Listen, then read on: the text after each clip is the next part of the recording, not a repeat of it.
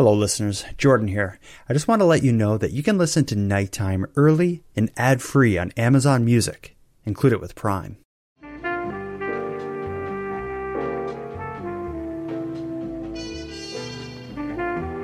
You are tuned to the Nighttime Podcast, focused on the fringe of Canada.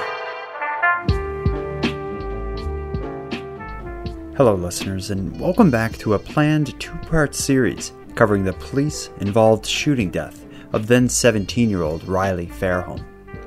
In our prior episode, we were joined by Riley's mom, Tracy Wing, who told us about her son, his death, and her mission to hold the police accountable for what she and her many supporters believe was the unnecessary shooting of her 17 year old son. Tonight, we'll continue to explore Riley's story, but we're going to shift our focus to another one of the heartbroken loved ones Riley left behind. Our guest, Camille LaRoche, met Riley by chance on a notoriously bad app. Then, a week later, they were a couple. The relationship would extend across the majority of Riley's last years of life, and during it, Camille would experience many of Riley's ups and downs. And she's about to tell us all about her time with him. So let's get into it. Tonight, in this episode of Nighttime, we'll be joined by Camille LaRoche, and our topic is the death of Riley Fairholm. 15 months after their son was shot in the head by police, Riley Fairholm's parents are still outraged. The night he was killed, Riley called 911 and was waving a pellet gun when six police officers arrived. His parents were surprised to hear that it took only one minute from the time police arrived on the scene to the moment their son was shot once from a distance of about 100 feet. They wish officers had taken more time to try to talk him down. The decision was a poor decision by one officer. I would expect if there was that much of a emergency to fire, there would have been more than one bullet fired.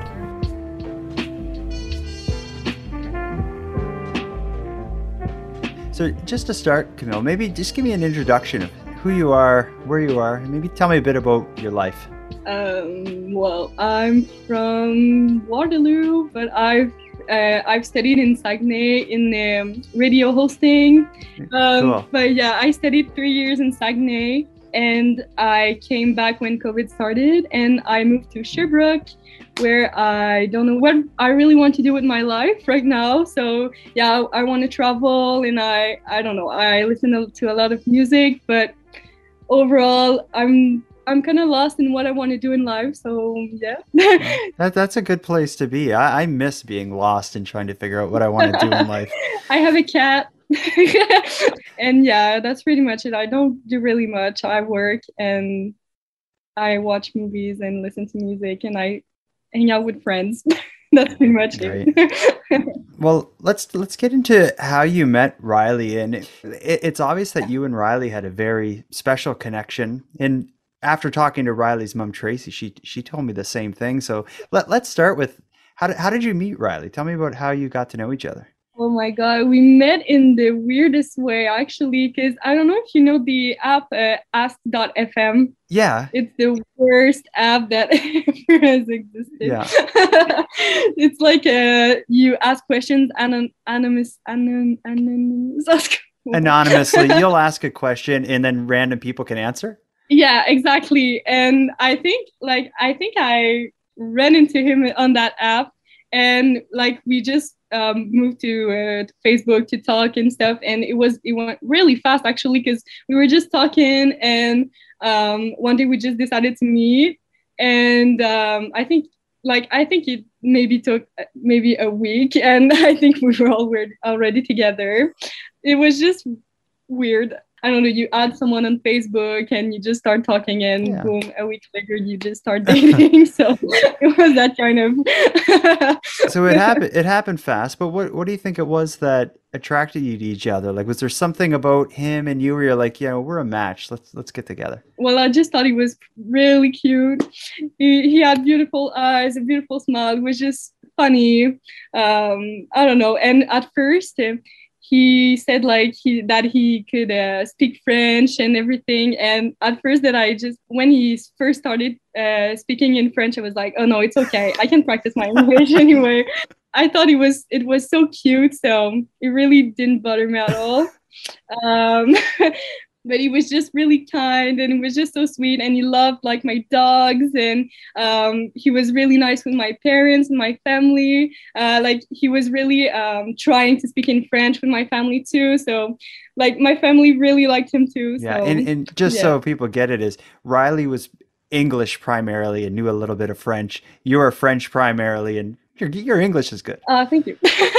but yeah, because Riley, his mom's French, but his dad's uh, speak English. And I, what I've heard, I think that at first um, they tried to like speak uh, to him in English and in French, but when they got uh, Regan, his little sister, I think it, it just became too hard, and they just said, "Oh, never mind, we're just gonna speak in English." That.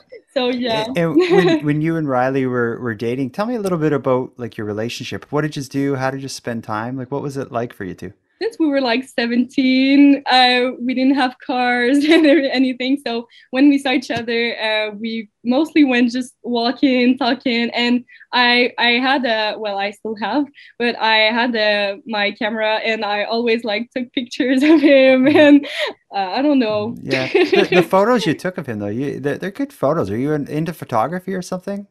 um well i used to be a lot more than i am now I don't know. I'm just not really doing it, Yeah. but but yeah, uh, I really liked it. And well, Riley was the kind of, of guy that just didn't mind being taken in pic- ta- taken in pictures.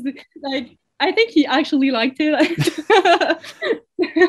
when I stumbled upon them, I assumed he had a friend that was a photographer or something. yeah, no, it was just me. it was just, I don't know, but he, he took pictures of me too. So Now, let's get into like people who know Riley's story, who've read about him or, or listened to his mother speak. They know that he sh- the, that he had struggled with depression off and on throughout his life. During your time being close with Riley, did did you see that side of him? Like, how did that come to the surface when you when you knew him? Um, well, at first in a relationship, I could not tell, and no, No. really not. It didn't seem like he had any uh, trouble uh, dealing with mental health or anything. Mhm. Like he was always so funny, making jokes. He was, I think, when I speak about Riley, I often um, refer him as a child. I, I don't know if you can see what I mean. It's just like he was always just so joyful and always smiling and just always uh, dancing and just singing. And he was just, he seemed like he was happy all the time. Mhm. That's a lot what attracted me to him too. I don't know. I, I thought he was just so cute and so um but yeah, really at first not at all.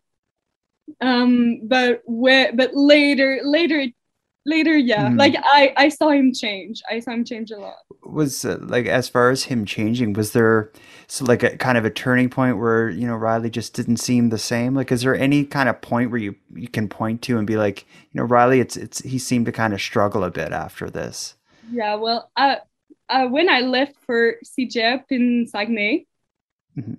Well, now uh, at this time we were uh, doing long distance because it's like five hours oh from, really? uh, from Uh, it- what why did you leave were you were going to school away was that why you left Yeah, yeah. I was going to school, and the program I was in um, was only uh, being um, taken in uh, in Saguenay. and how how did you and riley do the the long distance thing? Were you just on the phone all the time or Um, well, it didn't last long. Actually, uh, we broke up not too long after uh, I left. okay Um, and I don't know. At that time, I I feel like it's that point when I think about it. I feel like he started being really different.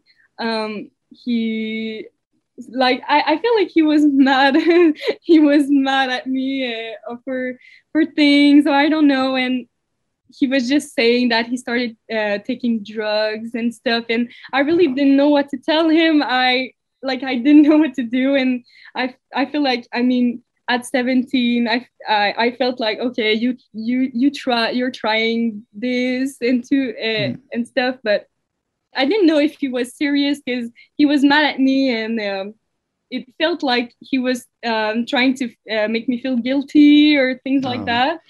Uh, gui- guilty for leaving, or was there other stuff you had going on that caused you to have fights?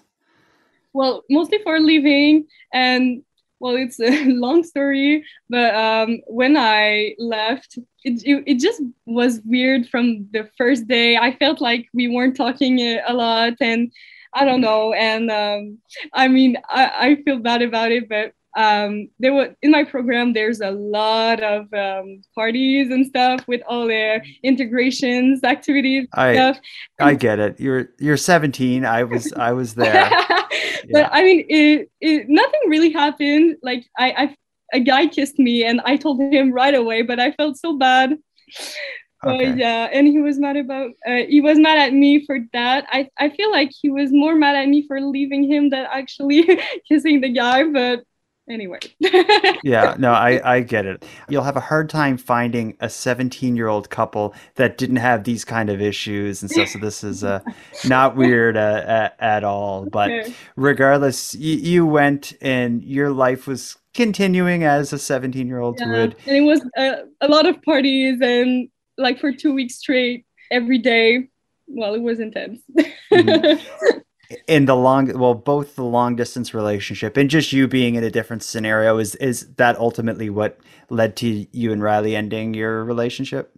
yeah well i i just felt so guilty and i felt bad and i i felt like i could never forgive myself for what i've done and uh uh so that's why i left him but after that he was mad at me and i don't know when he was talking to me um i felt like yeah he was trying to make me feel guilty and he told me he was at parties and uh, doing drugs and i don't know he he felt weird because he never he, he's never been like that before that so I, I didn't really know what to say and uh, I felt really bad, really, really bad. I, I remember I kept telling him I was sorry and like, it, and it wasn't text. So I felt like maybe he didn't really feel what I was really feeling. So, hmm so yeah.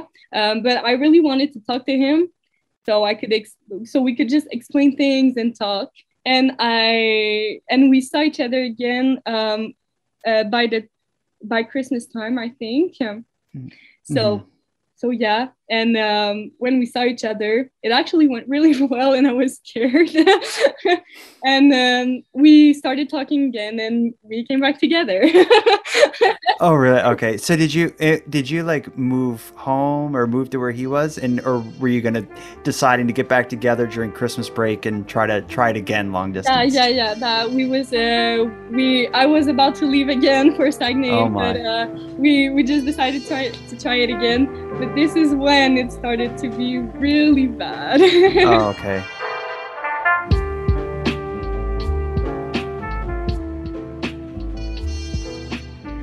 So after after Christmas break, you're you're back together and you go back to school. Yeah. How did things change then? Well, I, I really don't know what, and it was it was okay, but I felt like not not that he had trust issues, but like it became a really toxic relationship. I Mm. and it was just really bad. And at that time too, my parents were separating too, and it was Oh. really hard. I don't know, just things like that. He would uh, we would split up and um, go back uh, go back together.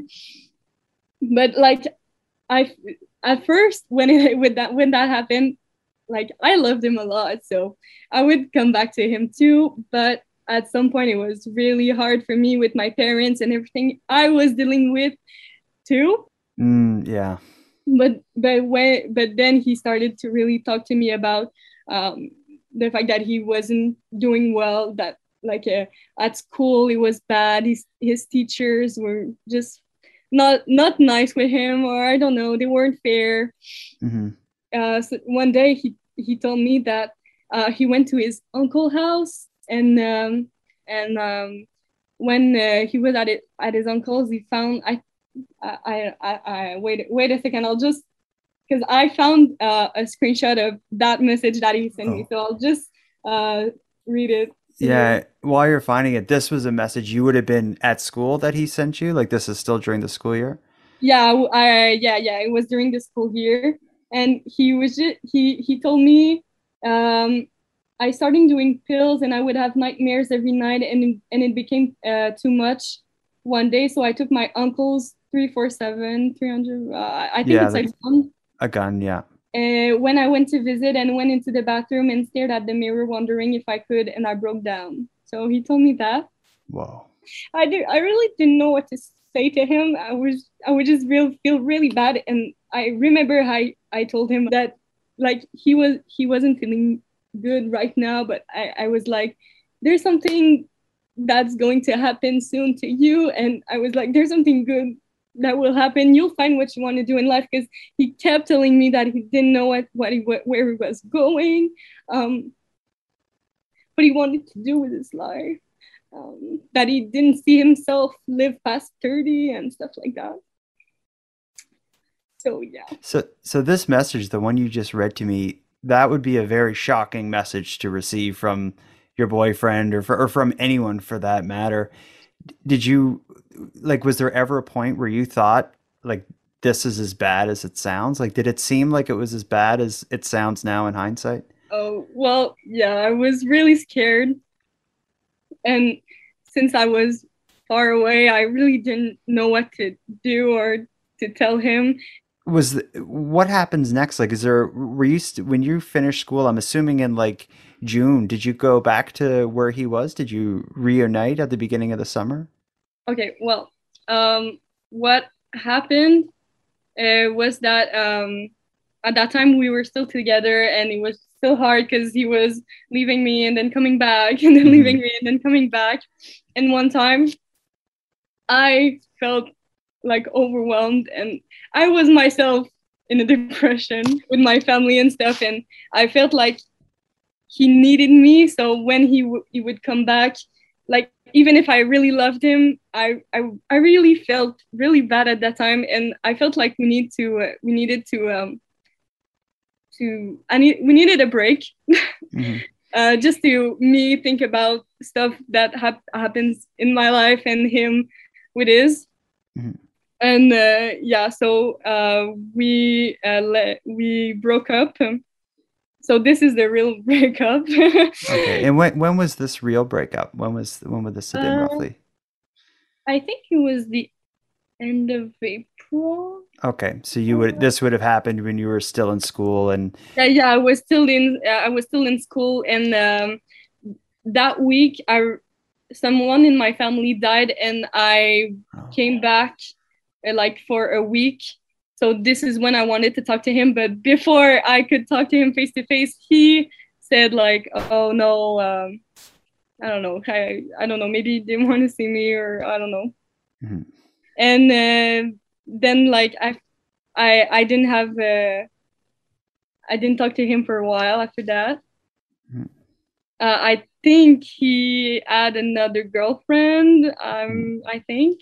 Mhm. I think a, a week or two before before it happened, I texted him and I said that I was ready uh, and I was coming back, uh, and that I was ready to uh, to give him back his his stuff. Mhm. Um, and he said okay, and then next thing I know, this happened. wow so you never had a chance to give him his stuff back no, I still have his stuff. um how did like and you say and then this happened how did you learn what had happened to riley how, do you remember how you found out Uh, one morning, well, the, uh, on the, the 25th, I woke up and uh, I was uh, going through Instagram and I saw that picture, that photo he posted. It was black and I, I don't re- re- remember like words what he said, but I remember it, it was something like, "Oh, I'm so happy knowing that uh, soon people I will be better," or I don't know, something like that. And when I saw that, I was like, I texted him I texted his mom and I texted my friends. I was like, there's something wrong. I think I think there's something wrong with, with Riley. And so this this is this for right now. And I'm just kind of like stressing out and stuff. I'm just going through um, Instagram, talking to my friends and um, my parents this day. I don't know I don't know how, but both of them were at the house this, that, that day. and uh, they were watching the news, um, and I heard like a um, uh, a man got uh, killed by police in like Brome, and I was like, hmm, there's a picture, and now the news. So I I got up and I went into uh, the living room where my parents were. And when I saw that, I just started crying, and they were like, "What's up? What's going on?" And I and I just said, "I, I think it's Riley. I'm not sure, but I think it's Riley." and they were like, "No, no, no way!" And I just um, showed them the the photo. They, they they were they they told me that no, it's impossible. It's not him. And uh, I went back in my room, and I was just always waiting for um, uh, for other news to come. And uh, every I think every 15 minutes, 15 minutes or something like that, um, there was uh, something new. And the first thing was oh, it wasn't like a man. Oh, okay. So just then I was like, mm. and then oh, uh, it happened at that street. Mm. He lived he lived not far from there so yeah things like that. And i just knew but i didn't have the confirmation uh, yet.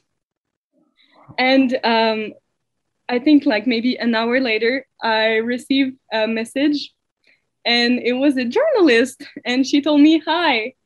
I think you knew the guy like the the guy who got killed by police uh, in the Brome Lake.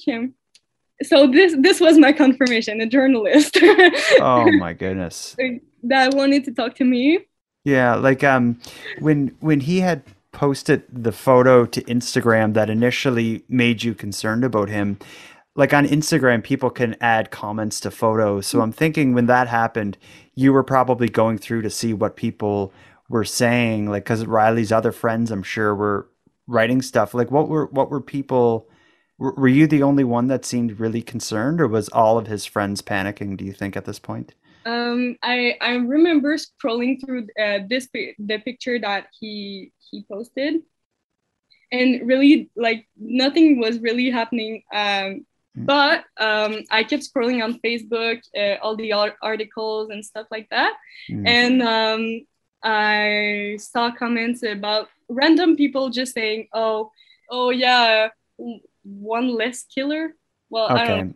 They were just like people probably saw a news article and assuming that the police, you know, stopped a crime and yeah, well, since there weren't any a lot of informations, they just mm-hmm. believed that police killed killed him because he was dangerous and stuff, but he weren't, and mm. and yeah, so I was really bothered by this comment in particular. Mm. So um, when uh, the journalist texted me on Facebook to um, um, to have an interview with me, I said yes because I really wanted to show what what he really was, mm-hmm. and he was not a killer. So and now like this we're talking now a couple years after it happened and a lot more is known about what actually happened that morning what are your what are your thoughts on how the police handled this within you know within 61 seconds of arrival to to shoot him. Like how do you feel about that? Or how, or what are your thoughts on that? Um i feel like it, w- it went really fast. I just can't believe that by the time they um stopped him and the time they shot him i i don't understand why it took 61 seconds. They had time to talk to him to try to help him to i don't know i just feel like something's something's clearly missing from that intervention. And now for like so many people who know riley's story they know it in the context of the way his life ended and his mother's quest for justice and accountability for the rcmp and i think when people spend a lot of time in that side of the story they kind of miss who Riley is and was and what type of person he was. For people who don't know Riley outside of his story, like how how should people remember him and how do you remember him without thinking about, you know, the way his life ended? Um Riley should be remembered as a funny, kind, and just really nice and gentle and so I, well he felt like he was happy but I don't know but it, it was unnoticeable you, you couldn't tell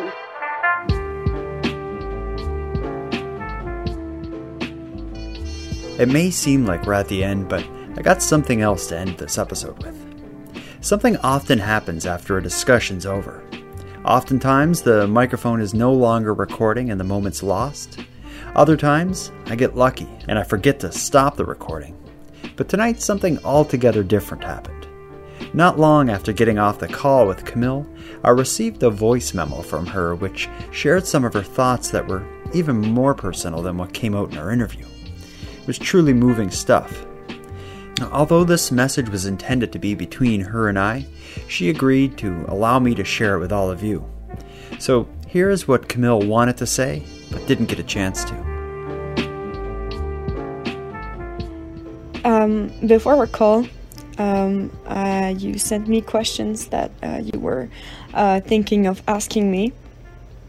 And uh, the last one, I read it again after our our chat, and um, I thought about it a little, and I just feel like I need to say um, that what we should learn from Riley's story is that mental health is so important, and we never know when people um, when someone is not well. Some people can hide it really, really, really good, and after what happened to Riley, I I saw my I saw myself um, feeling more aware of people uh, people's feelings and emotions and I just always want people to to feel great and be happy and I don't want this to happen again. Let's just tell people that we love them and that they matter to us and they're important and I I feel also like I should have talked about a sign that I had because I've been lo- looking everywhere for one um, for the past three years, and I don't know if it fits in uh, uh, the subject of our conversation, but I feel like when someone dies, it's normal to like be waiting for a sign or something. I don't know, but it also gives us hope and helps us feeling so much better and my sign was a dream and my dream was that I was at my grandma's house and it just knocked on the door and I said, "Ah, I'm going to take it. I'm going to open the door." And when I opened the door, there was Riley like if he was coming back from a long trip that we all thought he was dead and that he came back and I remembered that hug, that long and um, full of emotions, and well, it was a, a long and big hug. And I remember him telling me that everything was okay and everything was good, that he was happy and everything will be alright.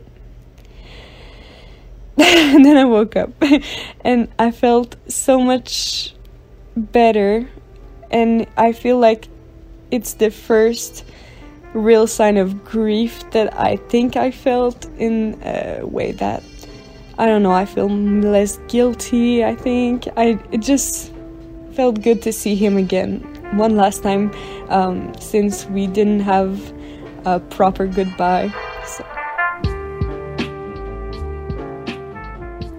Camille's memories of and experiences with Riley should serve as a wake up call or at least a reminder to everyone out there. If you have a friend or an acquaintance that seems to be suffering, find a way to connect with them and let them know that you care. It's not obvious what someone is dealing with, but the battles aren't always easy, they're not always a fair fight. And with that, I'll end this episode of Nighttime, but before we part, I have some thanks. First, a big thank you to Camille for sharing her story with me and with the listeners of Nighttime. Next, a thank you to Monty Data for contributing this show's musical theme. It's a piece called Noir Tokyo. And lastly, a massive thank you to everyone who listens to Nighttime, as without your interest and your support, this show would be as pointless as it would be impossible. But with that said, keeping the show alive is and has always been an uphill battle. So if you want to help take a bit of weight off the show's back, please listen on the premium feed. And not only does it keep the show alive, it'll give you more of each topic than you're going to find here in the free feed, as I'm adding exclusive content regularly.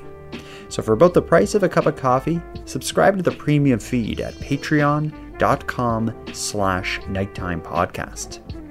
And with that said, let me thank the newest supporters of the show, Wendy, Kevin, Megan, and my sidekick, Anne Marie. Thank you for your generous support. And for anyone else who'd like to support the show but can't do it financially, you can give me a big hand by simply sharing the episodes on social media and letting some like minded friends know what we're doing here.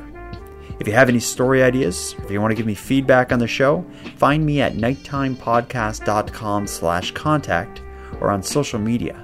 I use Facebook, Twitter, and Instagram, and I'm often live on the Nighttime Podcast YouTube channel.